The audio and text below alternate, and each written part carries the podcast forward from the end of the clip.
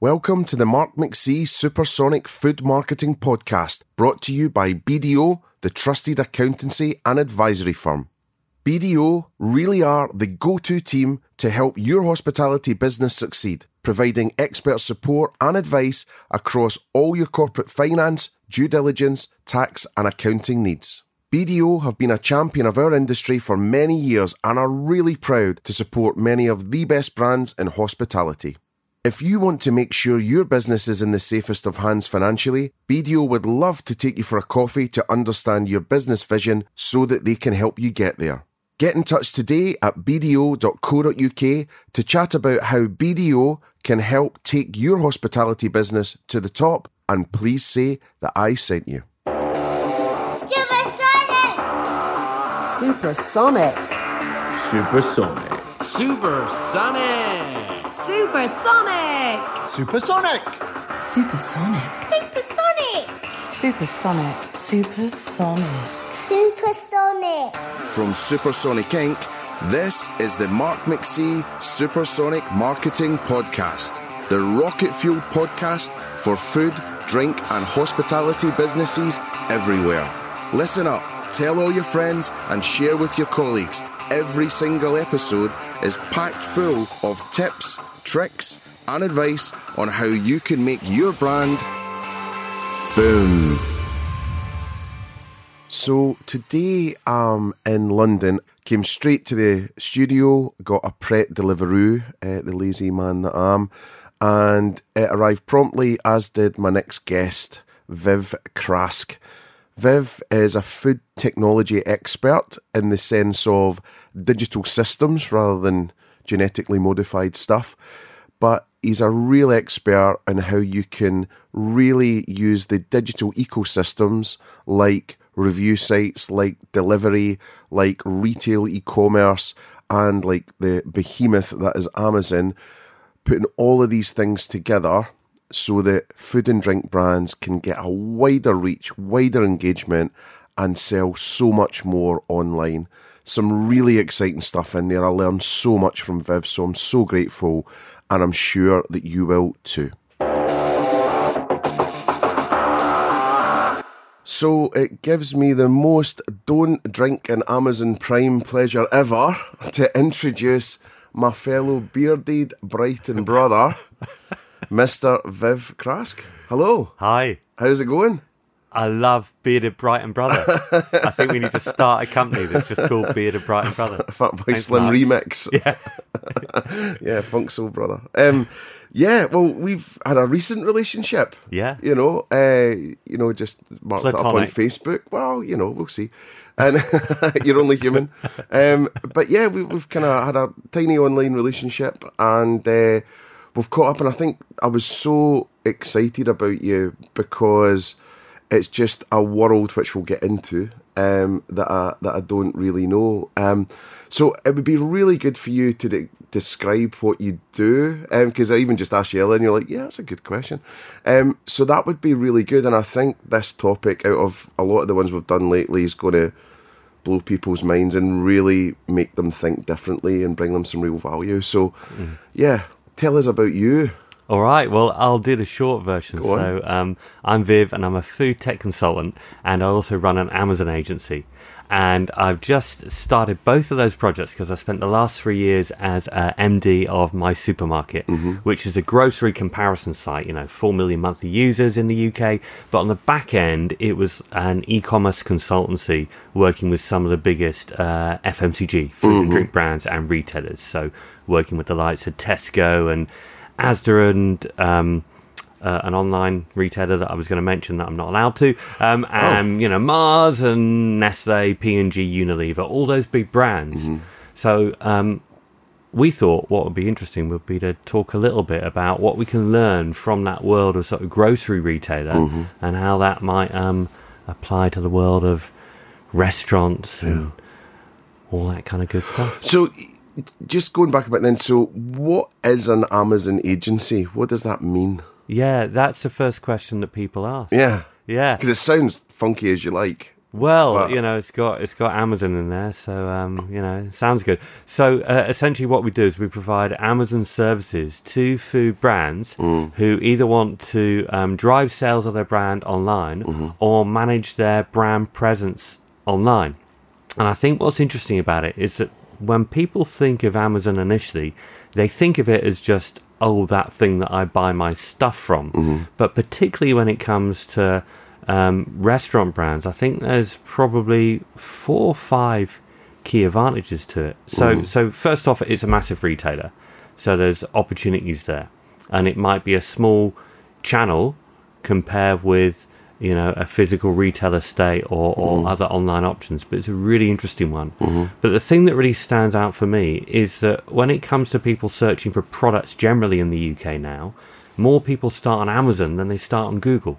Yeah. so it tipped two years back. So now 52% of people start searching for stuff on amazon Shut so up. it's a product review That's not a- a, true, you is know, it? a- a product search place. So if you're if you if you spent tens of thousands of pounds on your lovely branded restaurant website and you're Which no one's going to, by the way. Let me just tell you, because you've got no SEO, you've got no Facebook pixel. Come on, guys. Well, that's the thing. They they, they, they are going to Amazon. So um, I looked at Nando's this morning, and the number Hungry? one uh, nu- number one number one uh, link in Google for Nando's is of course the Nando's website. Number two is Asda, and then there's a big sponsor block at the top, which is the ad to take people to Amazon to buy their to buy their sauces.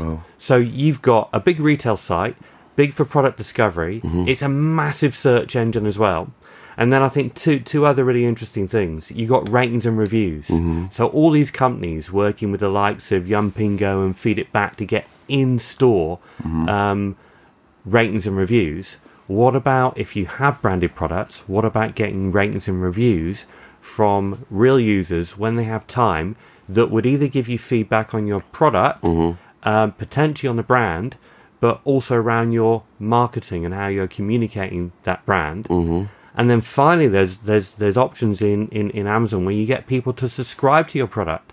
Yeah. So if you um, have had someone into Pizza Express and they love your dressing, well, you could say to them, well, why don't you um, go and buy it on Amazon? And if they like it, they buy it every month. And then what a simple way to drive loyalty. You can probably reduce your costs of your online marketing because people are thinking about you all the time because it's in the fridge Yeah. all the time, not just Yeah. when they happen to remember when they're when they're when they're walking to Tesco. So there's a whole range of untapped opportunities.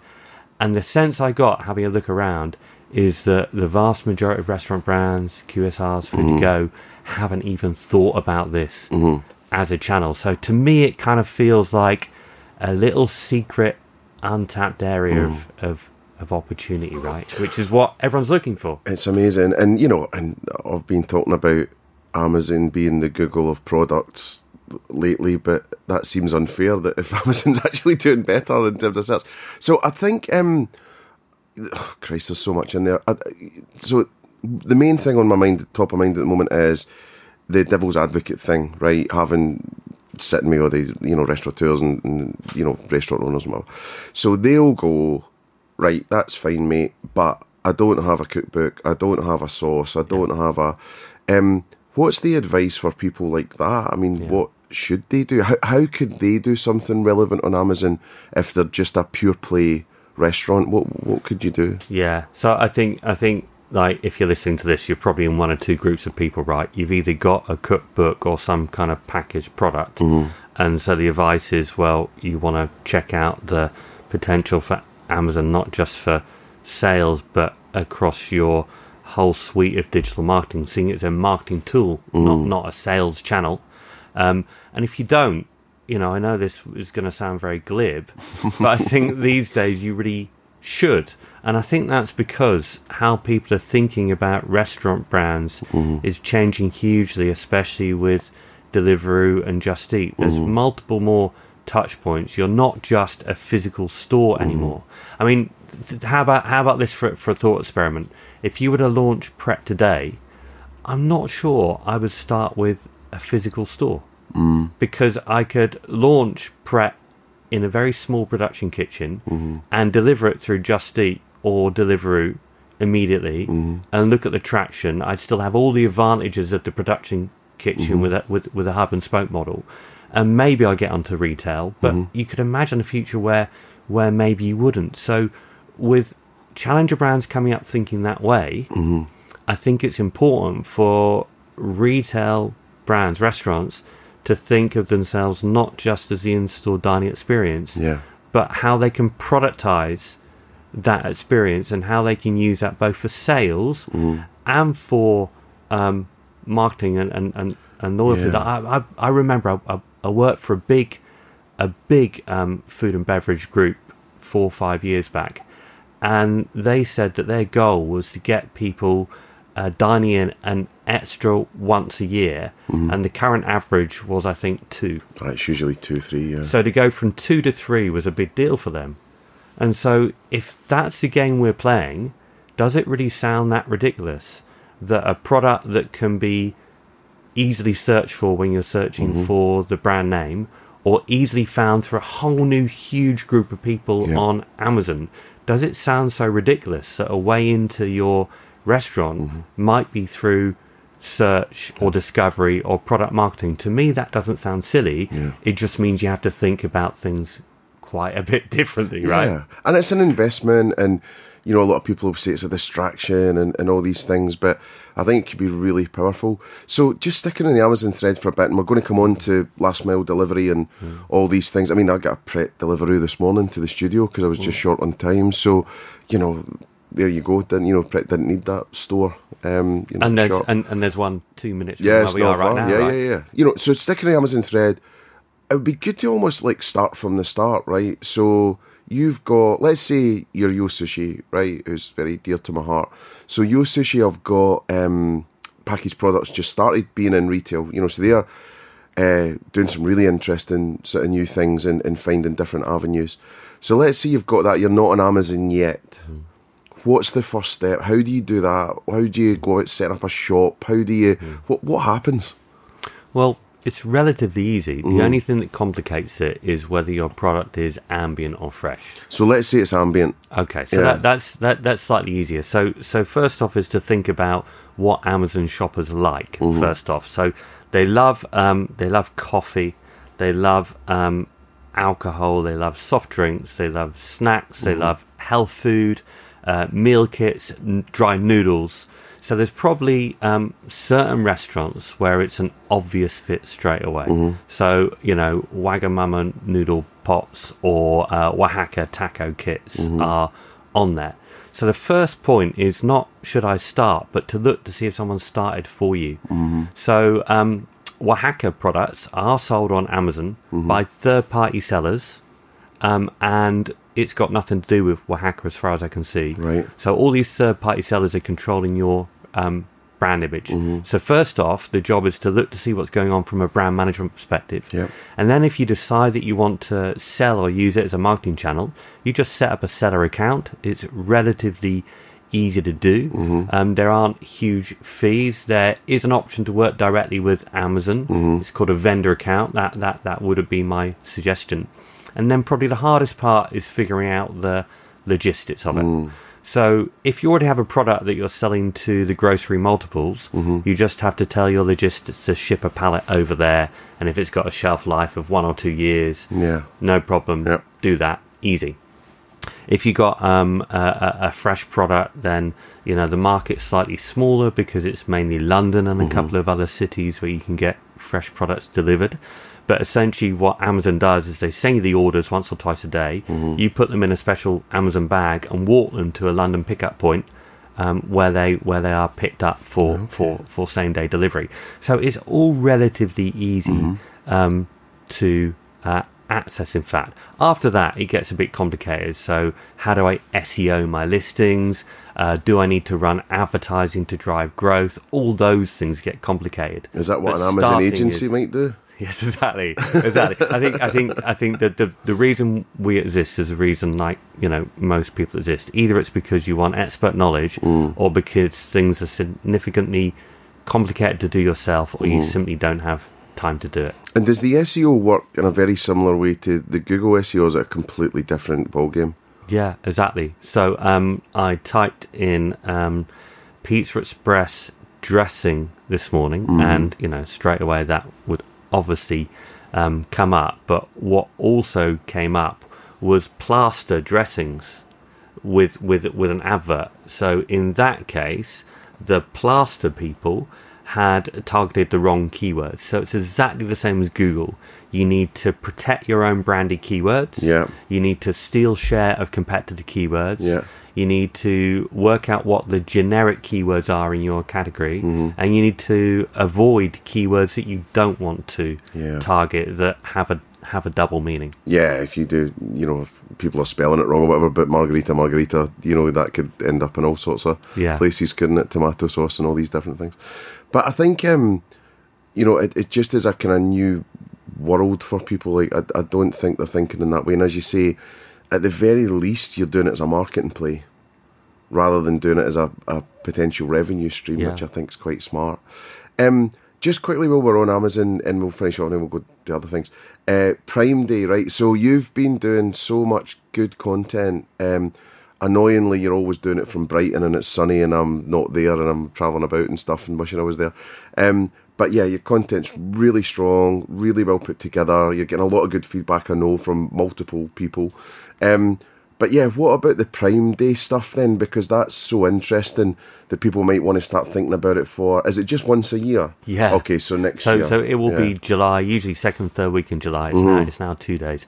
I think Prime Day. People think about Prime Day traditionally as more around non-food things like electronics Yeah, or apparel or something.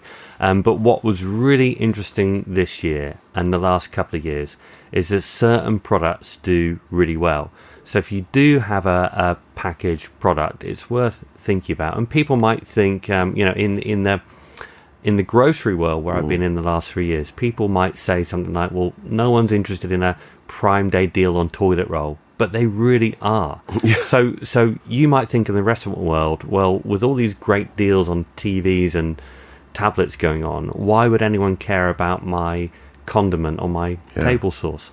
But they really do. All you have to do is offer not even a huge discount that hurts your margins. Yeah. You could offer a small discount, and because there's so much traffic mm. coming in on Prime Day, sales get a bump anyway. So the simple thing to do if you already have a brand on Amazon for, for next year mm. is to make sure everything's working well, check mm. that your ads are working well, offer a small discount, double your ad spend, and from the traffic plus your ad spend, you might expect a three to four times sales boost on that day. Yeah. So I would be thinking about if I was a restaurant brand, I would be thinking about how to leverage that, particularly at the summer, to drive in-store bookings. Yeah. So what leaflet or what can I put in the packaging that gives some kind of uh, reminder or incentive to come into? Do you need to pay to do that though? To So- put it into the packaging. Uh, so, in terms of packaging, you have all the usual challenges of shelf-ready packaging, breaking up um, pallets, and, and, and, and all that stuff that, that anyone playing with grocery retail or wholesale will, will know. But things like leaflet insertion are um, easy to do, or stickering. So those are the things that are um, very um, easy to do. But but I think I think at that absolute minimum, if you're visible at a time when there's so much extra traffic, Yeah. just having people reminded about your product um, and you know creating a coupon or a deal that gets people thinking about you differently Yep. I think is uh, really interesting. I mean, after all, all the brands that have moved from um, a restaurant chain into grocery, Yeah. they've already got that thought right. Mm-hmm. Part of it is, well, wouldn't it be nice if we made quite a lot of sales and we diversify our business model?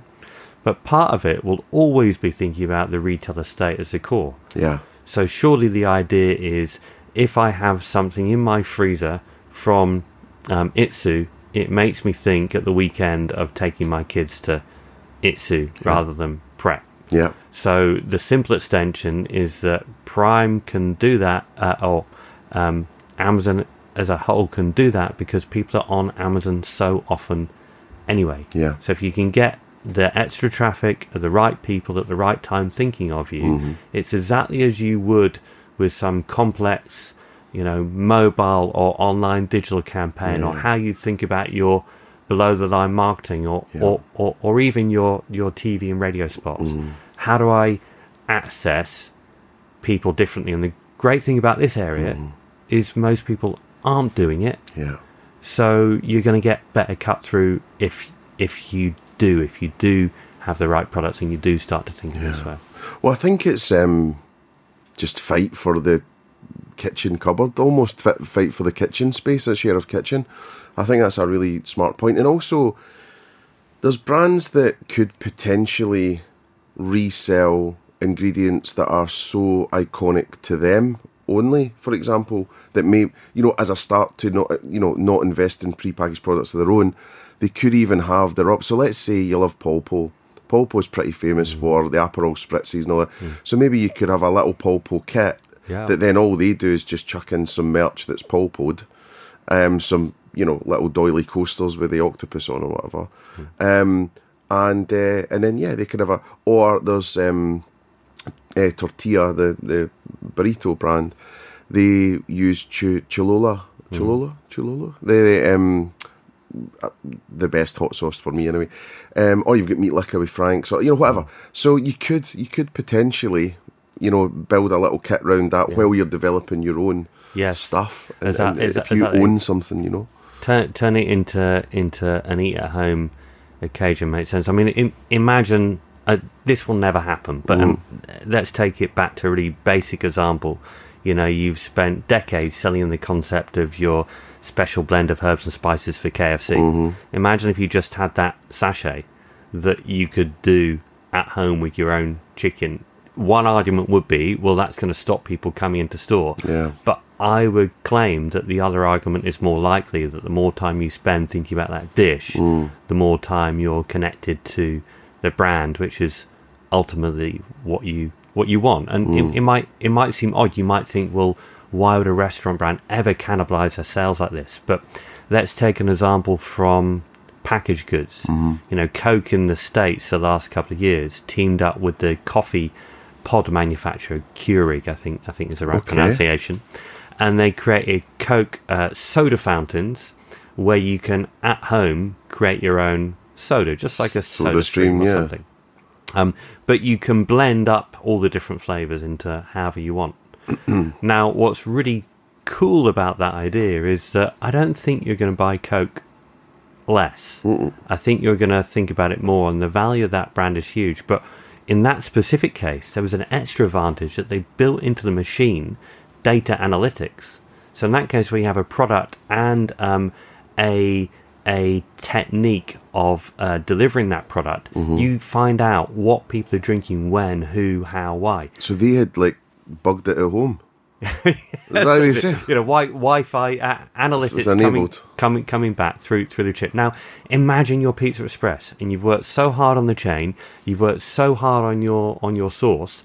When I went on to Amazon this morning, when it says people who bought this sauce also bought, do you know what they also bought? Pizza ovens. So if they're going to spend hundreds of You're pounds on a pizza oven, what about a Pizza Express Selling branded fresh pizza oven?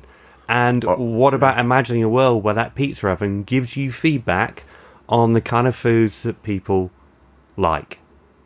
Now, wouldn't that be interesting and valuable to lot, lot, the whole concept? We of should cut pizza this out eating? and go and sell this idea to them. Well, that, I thought that's exactly what we were going to do. I thought we were going to slice this up and just send it out. I, I mean, Yeah. yeah. there's those data analytics, and then y- yeah, you, you could actually then have the Pizza Express deconstructed pizza, Mm-hmm. that then you understand what toppings people are buying and all the rest of it, and then you know you might find out the next hack. So you know, there's the Coke and Fanta hack that apparently Germans are really mad for, where you do half and half.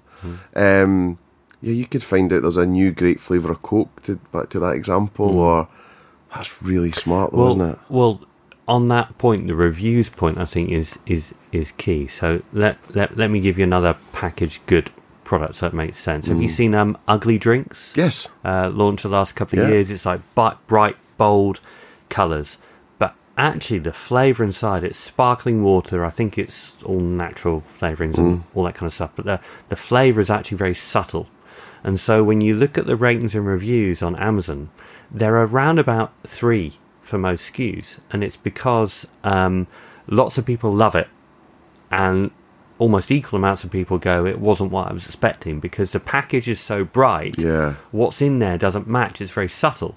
So isn't that amazing product feedback?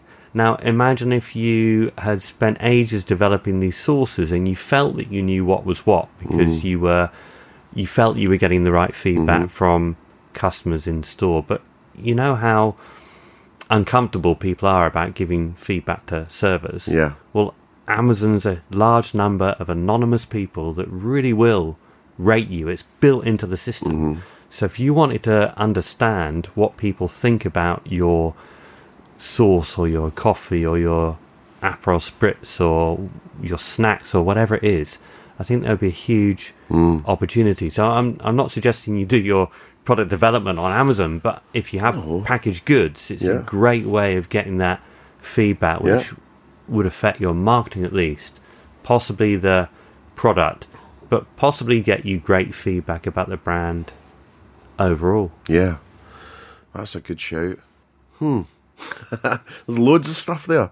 So, um, okay, we'll leave uh, Amazon for a bit. Um, so, just kind of looking at some of the the other things then.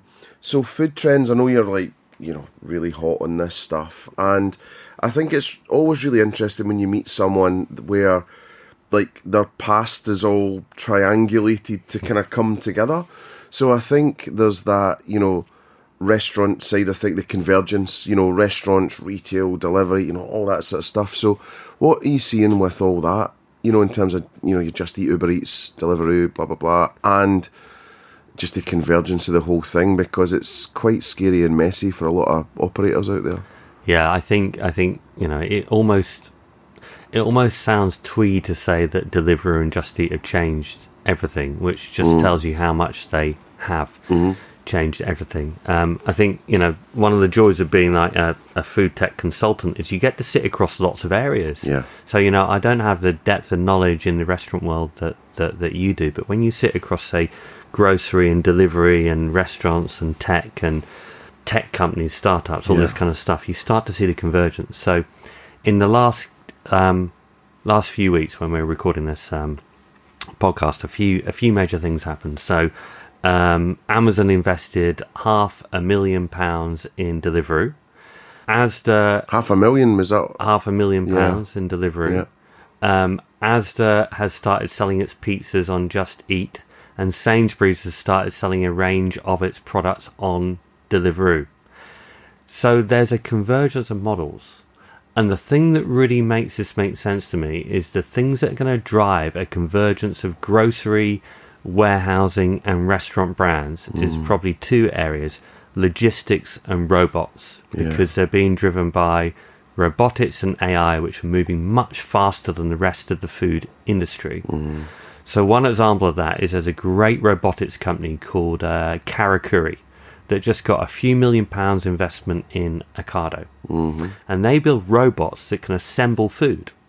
Now, if one of the challenges that restaurant operators have is the cost of working with, say, a Deliveroo in terms of the fees plus the extra staff to do that, imagine you get this robot. At the moment, they're working at things like dark stores and restaurants where you know food can be prepared either for um, on the go or grocery or delivery. But the aim is to get these restaurants down in size and cost so that every um, uh, chain restaurant would have one of these, and the idea would be your humans would create the meals in uh, for for the diners, and the robot would create a meal um, at much lower costs that's going out to Deliveroo or going out to I don't know a warehouse or food service or whatever else. And when you have that happening, I think we'll see a convergence of models. So why can't a restaurant brand sell in Tesco in fresh or deliver to your door through Deliveroo? But at the same time, why can't um, um, why can't a dry noodle company like Kabuto also sell hot food on the platform or ready to make restaurant kits and sell it through. Um, Deliveroo? And why can't a traditional grocery brand like Birdseye sell frozen food in the chiller cabinet in Tesco and a hot version through Deliveroo, and a um, chilled version or even a, a meal kit. So I think what we're going to see is a convergence of models. The cash is converging, certainly, with the a- acquisitions and, and, and the partnerships and invest- investments we talked about. So I think what we need to do is start thinking really differently around what a restaurant brand is. And just thinking about things like the the Birds Eye example, who by the way did a genius thing the other the other week. Um, you know, like years ago, um, and I'll be really sexist just because it's a true example. You know, my mum was really into um, you know lean cuisine. Yeah. you know, a big big big brand, right? It's kind of the special K of the frozen world.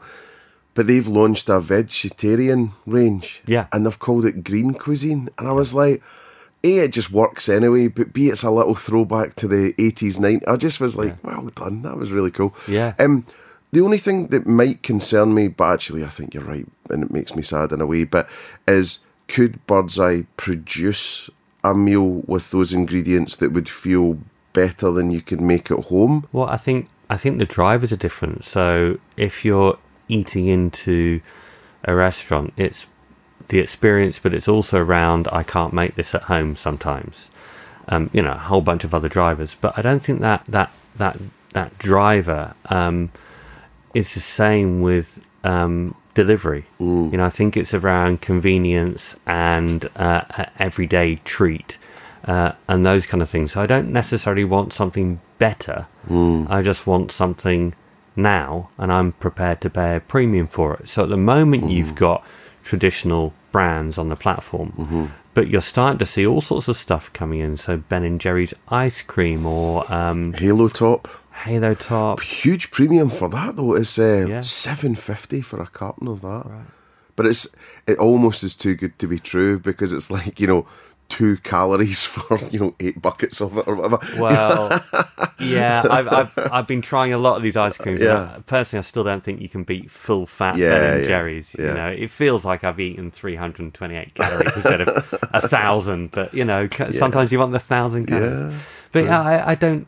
I don't know. I, I think there's an opportunity here to widen how people um, see a brand, and I suppose my the the fear and the opportunity is that if you see yourselves as a restaurant operator, then that model can be broken by technology and um, uh, very ch- uh, challenging startups very quickly. So look at a company like City Pantry. They deliver foods from restaurant brands to um, to offices um, for lunch, and they've just been acquired by Just Eat for 16 million pounds. Now, to me, what that says is that Just Eat wants a um, premium London-centric Yeah. brand, but why even have the restaurants? You know, imagine if there were models where you know food was produced somewhere somehow by someone, and the brand was only famous on Deliveroo Yeah. or Just Eat. And what if that brand became just as famous? So that might seem strange, but we've lived through a world where people are Instagram famous only or YouTube famous only. Yeah.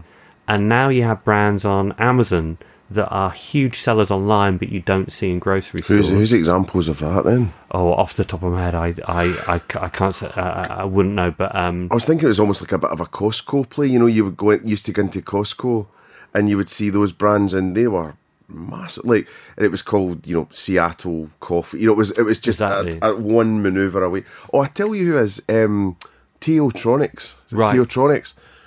Just it's almost like the new LG where it's like premium branded kit. You know, uh, wireless headphones and da-da.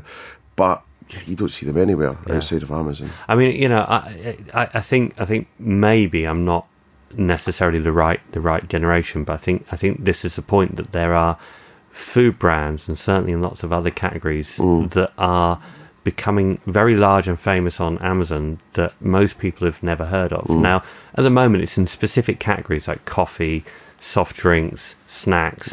Um, but there's other brands that are recognizing this and doing something about it. So Grenade um, is famous in travel retail and now some supermarkets, but they're huge on Amazon. So if we've had this wave of people famous on YouTube, Instagram, and you have products that are famous only on Amazon, mm-hmm. is it really too big a leap that you could have restaurant brands that are famous only on Deliveroo? Or famous only on some platform. To me, that's not a big No, leap. it's not. And so the risk is to a restaurant operator, how secure is your brand? So in a world where City Pantry exists, how secure is Pret when there's a lot of wastage in, in, mm. in a in a Pret production model? You would have less wastage with just in time delivery and dark stores, especially if you can predict orders. So my point is we're very early on the journey, but things will change rapidly with logistics and technology. And those brands that want to be on the cutting edge have an opportunity to rethink who they are now. Yeah. And like all these waves, mm. the ones who leave it too late will be in trouble. I think it's fascinating. I mean, there's a couple of things just to support some good stuff going on in the, the, the industry. So, you know, Yo's new CEO, Richard Hodgson, so he had retail experience plus Pizza Express and different things.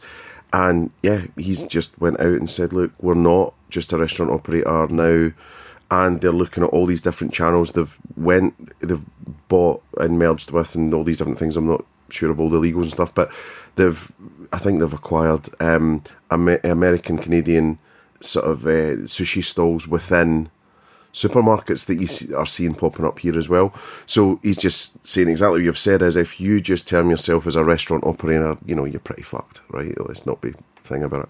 So you've got that. Second thing is it just reminded me of an example from a couple of years ago, which was a great one at the Web Summit out in uh, it used to be Dublin. Um, ironically, the internet didn't work very well in, in the place. So you you know these poor people try to flog their app or whatever, going. If you can just imagine, there's a screen that says this, you know, and everyone's like, "Yeah, okay, next." Um, anyway, so I went to see this uh, speech, and it was a very, very clever creative agency. I can't remember their name.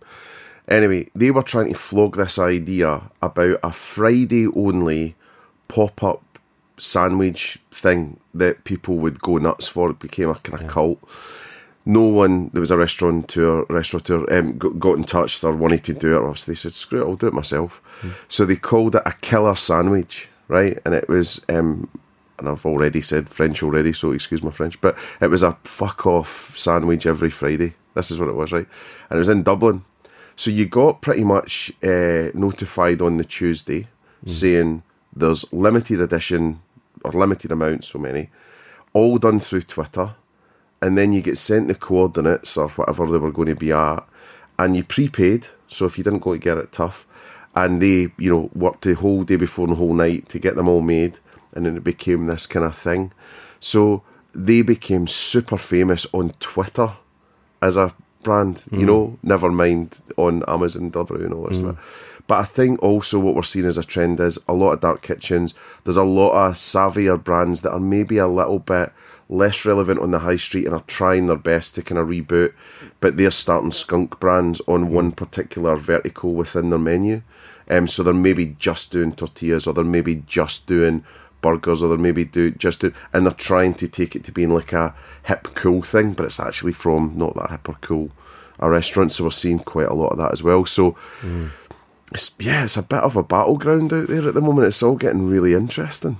Well, know? I think I think what we've learned from grocery food and drink is the last 20 years has been a lot of fragmentation mm. which is really challenging so convenience stores discounters online all mm. these different fragmentation ideas but then there's also digital that while it's complex and fragmented too can provide this sort of value add layer on top that holds things together Yeah. so i think this is what we'll see you know imagine a sushi brand that um fragments into some food service and catering services and um, uh, vending machines and chiller cabinets in offices and robots delivering to your door and Deliveroo and in grocery and all this kind of stuff.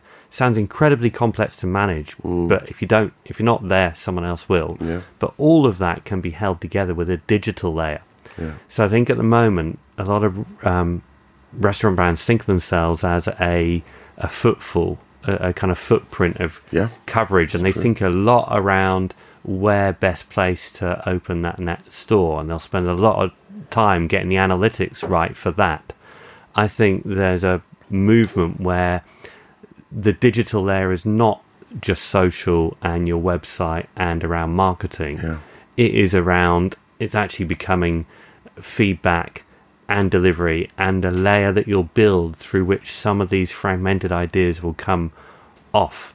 So I'm not suggesting you need to increase marketing budgets. I'm thinking that you need to think uh, with innovation and strategy around what's coming over the next one to five years and what the potential areas are for disruption. Yeah. You know, if if if someone brought in a bunch of chilled vending machines into central London that sold sushi and they were in every single travel hub, what would that do to the sushi brands that have the very expensive retail estate Yeah. within those travel hubs and train stations? Yeah. Be a huge problem, right? Yeah, But- wasabi suyo. that yeah, wouldn't be hard too hard to do mm.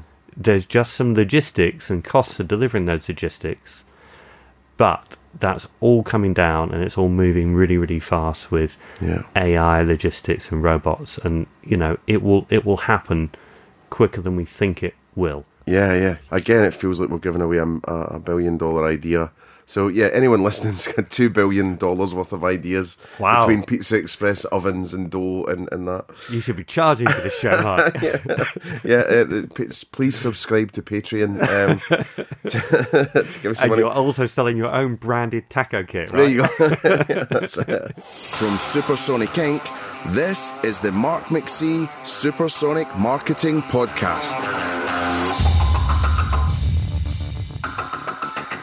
Just a friendly reminder that this podcast is brought to you by the good folk at BDO.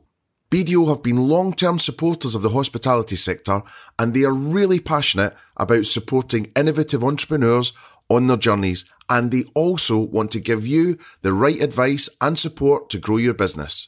Just in case you don't know, BDO provides tailored advice to the sector across corporate finance, due diligence, tax, and all accounting matters. BDO work tirelessly to give their clients the advice that they need when they need it to succeed. For more information on BDO and how they can take your business to the top, go to bdo.co.uk. Hashtag ad.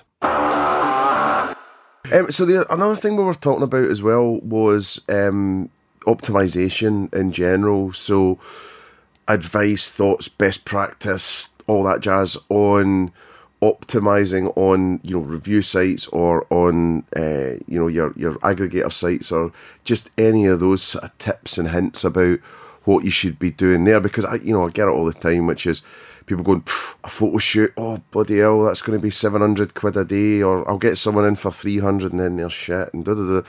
You know so just any thoughts and advice on that just optimizing your presence when you are up on these things. Yeah. So I think I think there's two main learnings we can take again from grocery. Um, the reason why grocery is particularly interested in this, i- uh, interesting in this area, is that think of a, a, a fresh or ambient grocery brand. They're not selling direct. They have to go through a Tesco, Sainsbury's, Asda, whatever. So they, there's lots they can't control in terms of the sales channel. Mm-hmm. So the only thing they can control is the image and sometimes the reviews. So they've had to work really, really hard at getting mm-hmm. this stuff right. So there's a there's a lot we can learn. The first thing is if there are places that you can give feedback on customer reviews, mm-hmm. you should be doing it right. We talked about Amazon, Google's an obvious place, but it should be timely, it should be relevant, and the content should be getting fed back into the brand and marketing teams to make appropriate, sometimes product teams to make appropriate changes. So that that's the easy fix. I think the other thing is product images. First off, um, some brands have started creating product images specifically for Deliveroo and um, Just Eat that merges their brand guidelines with Deliveroo's brand guidelines and mm-hmm. best practice. So in the in the packaged goods world, Coke does this really well. When mm-hmm. they sell their product on Deliveroo and Just Eat, they have a whole new set of images that work for that channel, which I think is smart. But the basic stuff is is sometimes there's lots of restaurants that don't have product images, which is you know maddening. Really, really bad Absolutely though. maddening. Yeah, yeah. You know, how do I know what that tasty sounding dish looks like? And because they're thinking like a restaurant, they're thinking, well, it used to be that people had images of their food were cheap, tacky, nasty restaurants. That's what you get all the time.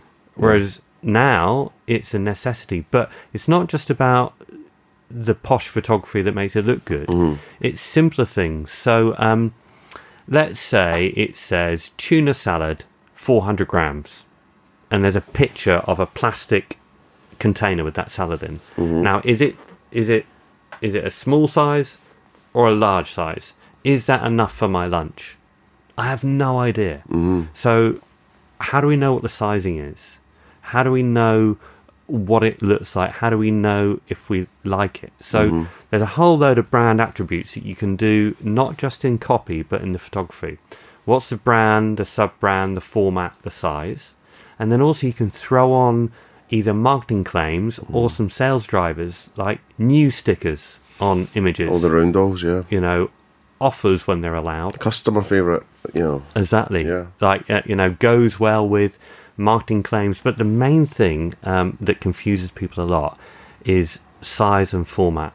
So there's so many examples in the food and drink world. Um, Marmite comes in different size jars. Mm. How on earth do you know when they're exactly the same shape? How on earth do you know which one you're buying? Yeah. You know, cereal's another good one. Yeah. Do you know that 200 grams, 400 grams, 600 grams, does everyone really know what that is? So in the restaurant world, you might rely on starter main, but when you're selling something and it's giving a size or an image, how do you know Yeah, large kebab or. how much that Yeah. is or what it looks like or is that right for me? Mm-hmm. What about putting on the attributes? Is this vegan? Is it gluten free Yeah. you know if you hide it in the copy you make it hard. Mm-hmm. Putting all this stuff in an image it makes it so much easier when i'm flipping through four to six products with every thumb scroll as i go through. So there's much greater chance that people with good images will get bought and well optimized images for mobile devices will get bought more, and that those who bring marketing claims in will be bought more frequently. Yeah. And that 700 quid investment you talked about, now when you start to see it through that lens of lost orders, I think it's a much more Yeah. much more simple argument, right? Yeah. Um, just trying to think about some of the other stuff. So we touched on reviews already. Are there any sort of tips or hints on review management and reviews? You know, incentivization or you know getting people to review or what you take from reviews, and then as you say, there's the meta, you know, sort of uh, macro reviews. Um, and then you've got the review systems like you know your Yumpingos and Feed It Backs of the world and all the rest of it. So how do you see all that? You know, what what one do you think people are largely using in the main? Yeah, I think there's a whole bunch of stuff there. So I love those um, in restaurant feedback. I think how I'd approach that is I'd be thinking um, how what proportion of my diners have given feedback. So how valid are is the feedback? So is it just qualitative? Yeah. or quantitative. So if one person buys something and doesn't like it, you're not going to completely change the menu. But if all of a sudden you have 10 reviews in the week mm-hmm. saying the same thing, you would tend to think that's relevant. Yeah. But do, do the numbers stack up? Mm-hmm. Like, have we got a decent proportion of um, people who bought that dish mm-hmm. compared with the feedback we got? So that's one thing I would be thinking about and talking to those companies That's about. fair. The other thing I think about is what channel are you getting the feedback from? To me, it makes sense that more people will give more, um, more clear-minded feedback when they have less time constraints. Yeah. So the argument of these companies would be getting feedback when they've just had their food is is going to be top of their mind, um, and more people might do it. But I would counter that your loyal customers who live on your Facebook page or have liked your Facebook page, hmm. thought about it for a couple of days and come and left a bad review, Yeah. they're probably a lot more valuable mm-hmm. than a passing, slightly irritated customer who's given a tablet and suggested to give feedback. Mm. So I'd also think about what channel the feedback comes in. Yeah. And then I'd establish internally what I'm doing with that feedback. Mm. So, who collates it? Is it the digital person that um, is fairly siloed within the organization? Or is this um, feedback um, viewed at regular interview intervals with different members of the team. So we, we talked about it before, but in my mind, a review could speak to a number of things.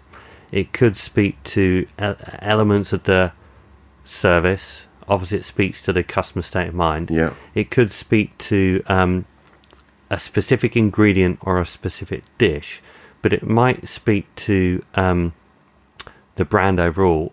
And in online channels, it might well speak to your marketing, the gaps in the marketing. So if someone says, I'm surprised that this dish tasted like this, it might not be a product problem. Yeah. It might be that you've marketed it in a way that Super someone thinks it's going to be whatever. different. Yeah, yeah, yeah. Yeah, exactly. Yeah. So I think I think there's a range of different people that could get value from it. Mm-hmm. So in an ideal world, you do all the steps we've discussed, and you would sort of put your reviews into different buckets of what they mean and take them to the relevant person Mm-hmm. within your organization.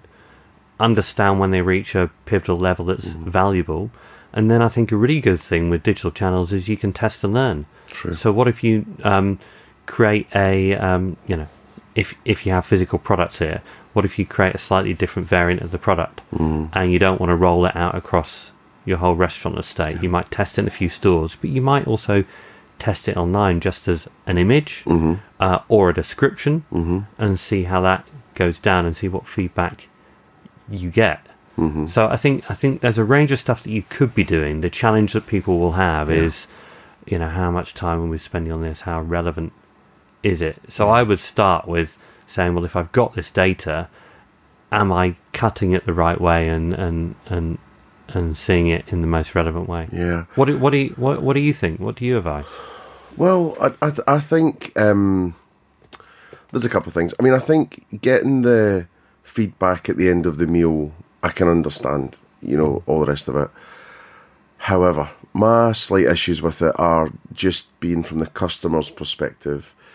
On average, you've spent 12 minutes waiting for the bill. Um, and most people have got somewhere to be going Twelve to minutes on average. on average. That was, a stat a wee while ago, yeah.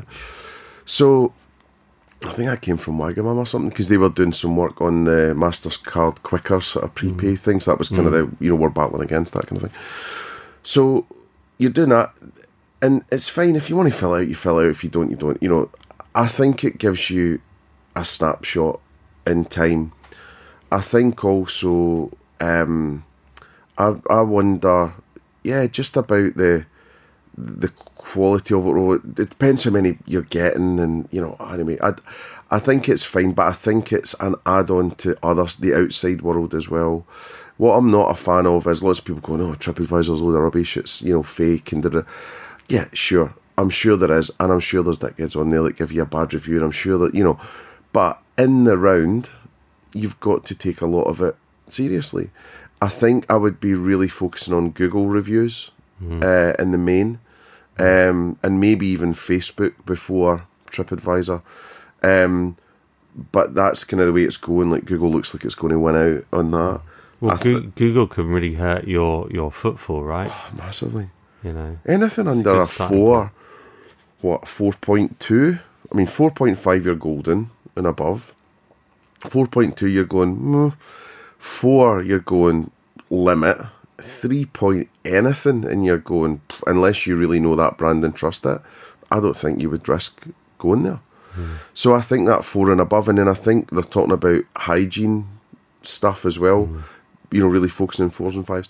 But yeah, so I, I think it's good. All feedback's good. All feedback's a gift. All that stuff. But I I feel that a a lot of the restaurant companies out there are putting too much effort onto you know mystery diners still, and just feels completely antiquated. You know, and I feel they're like professional people mm. doing the mystery shops and mm. it's just I mean that's like a micro snapshot. So I think it's about building that digital feedback ecosystem where you've got the feed it back, Yumpingo, whoever. I think that's fine and great and all that. But I think that that only gives you some of the picture, and I might even argue it'd be a psych. It'd be really interesting to find out like the age breakdown and all these things in that Instagram generation. And I, I Uh, feel is, it, is it is it only young digital natives that do this feedback. Like, Or can, is it can someone in their 60s, 70s be bothered or, or, or not? I, w- I would want to know what the Yeah, kind of the, the demographics would look like of the feedback overall Yeah. before I. skew. I mean, so there's that, and then I think I think it's still a bit of a Betamax step, like getting handed a tablet in this day and age where you've got your own phone. But I understand then you've got to get someone over the threshold to fill it out on their own, and so anyway, I think it's good. Don't get me wrong, but I think that people should really be focusing on that wider world of anonymous reviews or you know i'm curious i've got uh, the the podcast ratings right and i think two or three people have marked this as one and i'm going i don't think it's that bad hopefully um but also you know is it just someone's got it in for you is it just um they thought one was high, or they, you know, because you see that in TripAdvisor a lot. You know, the best hotel we ever stayed at one, and it's like, oh, so I, you know, I think there's a whole bunch. But I, I, what I'd be interested in is, you know, just thinking about what's the best way to motivate someone, incentivize someone to give you feedback mm. in a way that. But and then the other bit is what, as you say, what do you do with that information? And I feel as well a lot of the time, a lot of the restaurant groups are understaffed, hmm. um, you know, overwhelmed. And there's a big issue really in terms of that big data thinking hmm. sort of approach where all the things you're saying, how many people bought that dish versus the feedback, how many, and mm. I don't know if enough restaurant groups are really treating it the same way that lastminute.com would have, or mm. the same way that a bank would, or the same way that a retailer would. So I think there's potentially a discipline area there too to then help data drive your business. And I don't think enough of us are doing that in the food and drink industry either. Well, I think I think there's also a problem in how how much focus there has been on reviews. You know, it's become a sort of cultural mainstream idea of people piling on with negative reviews and trolls, and I think all of that heightens people to think that data collection around their restaurant brand means reviews. But I think you could couch that, as you hinted at, in like a different world of big data, which I know is a horrible Horrible, term, yeah. a lot of work, but um, there are other sources of data. So Twitter or Facebook Yeah. sentiment analysis Yeah, yeah. might be as valuable about your brand as uh, feedback. They certainly should be measured side by side. You know, certainly um, the same or less costly than the review solutions. But then what about um, there's a great Israeli startup company, I think they're called Tastewise Okay. and they crawl loads of online um, menus Okay. to look for food trends. So they'll say, "Ah, this uh, this new purple ice cream has got this special root ingredient that's trending at the moment," and so you can think about data, uh, and certainly uh, food and drink, package goods manufacturers think of data this way. You could think of data as helping you create your menu and the trends. Yeah. You know, why is it only being created by either your panels or your or your great um, chefs and, and and and executive chefs and all of that. Why not think about data as ways of proactively inputting into the business? You know, what are people talking about? What packaging do they like? What foods are trending? And I think the best um, the best quick service brands sort of do this intuitively. They sort of take a pulse of the street and they look what people are eating, how they're how they're eating. But you could do it at a data level. You can Yeah. pull in a whole load of images of what kind of brands people are using. You can look at trends around sustainability and whether or not that's important. You know, take take for example the sustainability issue. I've been in a number of coffee shops the last few weeks where they all have these policies around um, recyclable cups or plastic cups. You know, it's a massive thing Yeah. with with with particularly younger generations, and um, yet there's been a number of times where um, the recyclable option or um, the physical mug isn't available, a broken dishwasher, or Yeah. we've sold out these things, and it's just like, oh, so we're now giving out plastic cups to everyone who's like drinking in. Yeah, or the worst one is when they've run out the wee sleeves, let's say, and then Yeah. they're giving you double, triple cups. Oh, yeah, and you're like, triple up on whoa. Yeah, and and, and and to them, it's just an operational problem that they fixed. To me, it's a brand management problem because you spent millions on this, um, the logistics, the sourcing the product, and the um, the communication of this new initiative. And yet, if it falls down, my experience might be, oh, this brand doesn't care Yeah. about sustainability. So on on on on one hand, there's all sorts of data out there, but you could also be looking at the proactive trends and saying, well, can we do anything with with what we deliver? You know, on on one hand, you might spend a lot of money on great kids packs, Yeah. and parents may love that. Another set of parents may look at it and go, well, it's a load of disposable paper and plastic and wrapping and gifts that I don't use. There seems to be some um, kickback against McDonald's Happy, Meals, for Yes. example. So, you know, that's a great example where you can't just um, figure that out internally. You need to collect data from lots of different sources and crunch it.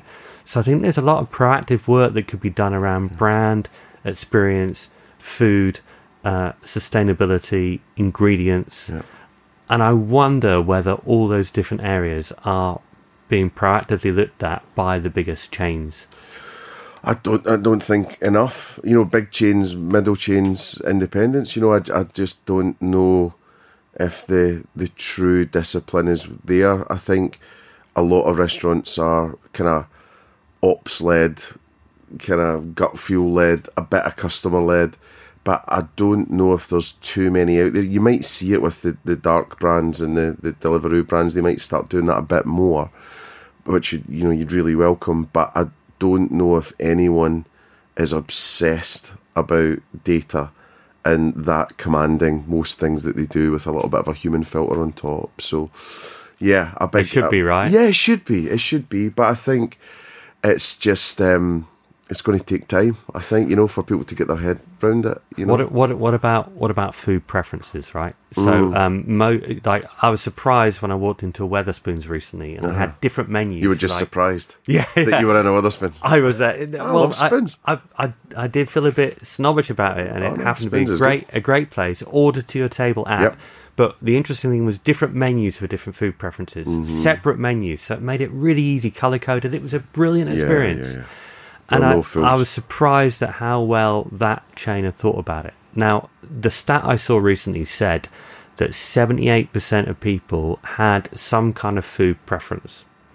So we used to live in a world where we had to think about nut allergies and vegans and all this kind of stuff where it was a must have. You can't get it wrong Yeah. or there's someone's health or someone will be extremely irate. We now live in a world where there's a lot of preferences where someone might just feel that they don't quite like gluten to the extent that they don't want it in any of their products. And if you can't explain that well, you're putting off those people. If it is true that 78% of people, and certainly with a family or a group dining out, there'll be a number of preferences. Yeah. If that's true, then the current restaurant experience is failing at crunching that big data, understanding what to do about it, and then delivering back those food preferences and a great customer experience. For me, it's not good enough to see a sign that says, ask behind the counter if you've got an allergy. It's not an allergy, it's about food preferences. Yes. So how do we do that? There are companies out there like Spoon Guru. Uh, I've been, you know, for transparency, I've been doing a little bit of work Yeah, work yeah. with them recently, but they mainly work with um, grocers like Walmart in the US and Tesco here to tag up all the different food preferences and sustainability as well. But in restaurants, a few places have an app, but the customer experience for the world where people have preferences that Yeah. aren't necessarily um, hugely important from a PR or health point of view, but are extremely important to those individuals personally. Just customer satisfaction, isn't it? Yeah. So we've Yeah. got to get a head around that, and that starts with data. Mm-hmm. So I think, you know, there's a number of reasons why companies should be thinking about a data mm-hmm. driven approach and mm-hmm. not ahead of digital from a marketing perspective, a, um, a data, ahead of data that thinks about the business entirely through a data lens. Yeah, lens. yeah. You know, if if businesses aren't thinking that way, Mm. they've got limited time before they're before they're disrupted. Maybe, maybe that seems a bit negative, but you, you, you sort of understand what I'm saying. You need Yeah. to I, I, get on this because things are changing. Well, yeah, and well, I'm thinking about time as well. There's a couple of things. Um, just sort of summing up as well, and I just wanted to check we'd covered everything. But we're sort of saying to people like, you know, data's the way to go. Um, really take feedback seriously. Amazon, you know, start poking around that and thinking about how you can be on there in a meaningful way. Um, you know, optimizing your options and, and really being aware of this convergence of retail and delivery and restaurants and and the threat from people, you know, could you imagine that you went out of business because Birds Eye took your market share? You know, that's going to happen, you know? Seems crazy, right? Yeah, but, not implausible. Um, so that's kind of really cool.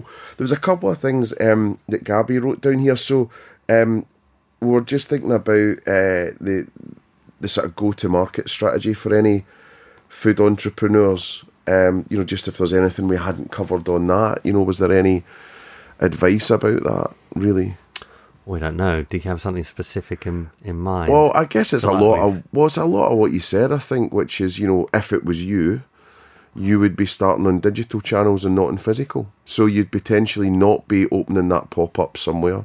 You'd potentially not be investing in the bricks and mortar and all the heartache that goes with it. Because it's so interesting. Let's say you, you you get a site and then you put a premium on top potentially if premiums are still happening. Um, and the investment and the staff and the decor and the, the you know if you just took that money and put it into a digital kitchen I mean you could get so far ahead that maybe you? serves pop ups. I mean, what what's what's the name? Um, I saw them speak recently. I've forgotten what they call. What what's the name of the um, of the cupcake business that has lots of small Lola's. Lola's. Yeah. So Lola's, I think, is really interesting. Yeah.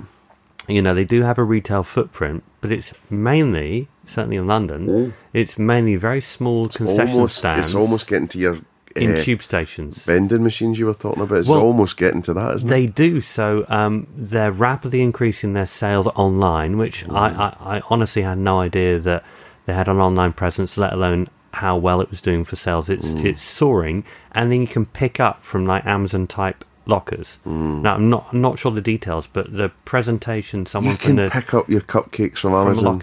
And my starting point was, why would you do that? But when you think about the gifting opportunity, or if if you get into the habit of it, or if you combine the fact that you've got these high footfall concession stands at tube stops, mm. and then there's an opportunity to educate people around where they can order and pick something up near their place of work, or how they can do it for a gift or office catering, then you can start to understand how online ordering makes sense. So I think they've thought about their business in a very sort of digital, logical, data led way that still massively encompasses retail. Now, maybe it's a slightly unfair advantage because it's not like they own large footfall restaurants and it's not, you know, it's it's it's, it's food to go. yeah But there are other examples. So Sweetgreen in the, in, in the US are, Oh. are a technology company in the same way that ASOS is a technology company mm. that happens to be in fashion. Yeah And every time you have someone that goes into a traditional business that calls themselves a technology company first, they always disrupt things. So they do a lot of what we're talking about, about being data first. But it ends up with some quite basic regular things. So they suggest that people walk into store and pick up their lunch order, um, but they collect orders from their work colleagues at the same time. And I think I, I think this is them. They they give a sliding discount based on how many orders they pick up for other people. So it's not all about robots and Deliveroo and all this kind of stuff. yeah. But they've thought about it from measuring the data, figuring out what people want, Yeah. and then providing a solution that's complementary to their existing in-store dining Yeah. experience. And I think I think um, what we're broadly talking about is, you know, I wish there was a better word than thinking outside the box, Mm-hmm. right? But we're broadly talking about um, looking at areas for innovation. It's, a, it's a lat- lateral thoughts as well. You know, it's kind of quite, you know, in tune, but quite lateral in terms of that's a brand new way to do loyalty, which is if you do the salad run, then you get rewarded for it, I Yeah. think, which is really cool. Nice, huh? I think it's brilliant. And the ones I've always wanted to get my hands on, right, is Millie's Cookies, Ben's Cookies, any of these cookie brands. They are untapped giants. You could make millions for them. Just if someone gave you the keys and just said, right, go for it digitally. Um, I think, you know, I think it could be huge. Well, for for me, the most talked about cookie thing ever is in um, DoubleTree um, hotels, Uh-huh. where you go in and when you check into a DoubleTree hotel, they have a little cookie heater, Yes. and they go, "Welcome to DoubleTree, Yeah, amazing stay. Have a warm cookie on us." Now, the massive untapped opportunity is they're probably paying very little for those cookies, Yeah. but Millie's to serve that Mm. because it's such a surprise and delight moment in an experience of hotel check-in that normally isn't fun Yeah. people talk about it every time you've had that experience of getting a cookie from a DoubleTree for the first time you tell everyone about it. Yeah. now if that was branded that would be an amazing thing. So that's a really good example of that kind of lateral thinking. There's possibly no one within Millie's thinking about how to join up there. But i'll, I'll, I'll I'll give you another example. I was talking to um, a noodle pot company and they uh, sell their noodles on a number of in-store flights. Uh-huh. So operationally, you could see it as that's a small account. It's food service. It's different packaging products. It's a bit of a pain. But my view is that what a great way to test the market in overseas countries. Yeah. If this, if there's a lot of routes into Europe and America, well, wouldn't it be great to tweak the packaging on the product to say, and when you get home, if you like this pot, you can buy more noodles like this on Amazon, mm. and then see what the sales velocity is in that in that new country. Say you move into France or Germany or, the, or, or or wherever it might be, and then before you get a new distributor and think differently about that country, you can start there. Mm. So again, these are all opportunities of just looking at models outside of traditional restaurants Yeah. or looking at tangential models, applying some sort of standard digital and data level thinking, and kind of throwing everything up and see what lands. And if ninety percent of it is too way out, too expensive, too crazy, you might just get that one one little nugget Yeah, uh, that and makes sense, right? That's all you're looking for is just that nugget that could change your change your whole life. You know. right. Well, let's let's not go that far, Mark. Oh, but I'm always optimistic about it. You know, I'm always on the search for, you know, there's just something that then builds a hypothesis that then builds a new model that then, you know, stops you just thinking like an, a restaurant operator, you know? So you, it's all there for the taking. Right. A couple of final things then. Um, we've got a wee section called Mark Out of 10, and we asked the guests a, a few questions about their favourites and not favourites. So, favourite city to eat in? Ah, well, me and you live in Brighton, right? Yes. So it has to be Brighton. Come on. It has Good. to be Brighton. There's there's no there's no choice. But then I'm sort of discounting all cities around the world, but it's Brighton. That's fine. Yeah, that's why we're there. So, favourite restaurant? Oh wow. That that is a tough one. Well, at the moment I've got young kids, so it it, it ends up being Itsu. Right. So there's all sorts of restaurants that you know would be nice for a nice fancy fancy meal, but Itsu ticks all the boxes because it's incredibly fun. Mm. There's something for everyone in the family. The kids are obsessed with sushi at the moment. Yeah. The whole experience is is is beyond the food. Like every single element from the sort of kids boxes to the you know go and get your own sauces to you know the the, the seating everything is fantastic it makes it an event instead of just grabbing a sandwich in Pret Yeah. it's it's a real event i don't i think i think they've worked really hard on the experience aspect but at the same time keeping costs and logistics really low and i think that's really clever Yeah. No, I love it. So. Um, what is your sort of best dish? What's your favourite thing? what for me to Yeah, cook yeah. yeah, Not for you to have, eat. just to eat in general. What's your, what do you crave? What's your go-to?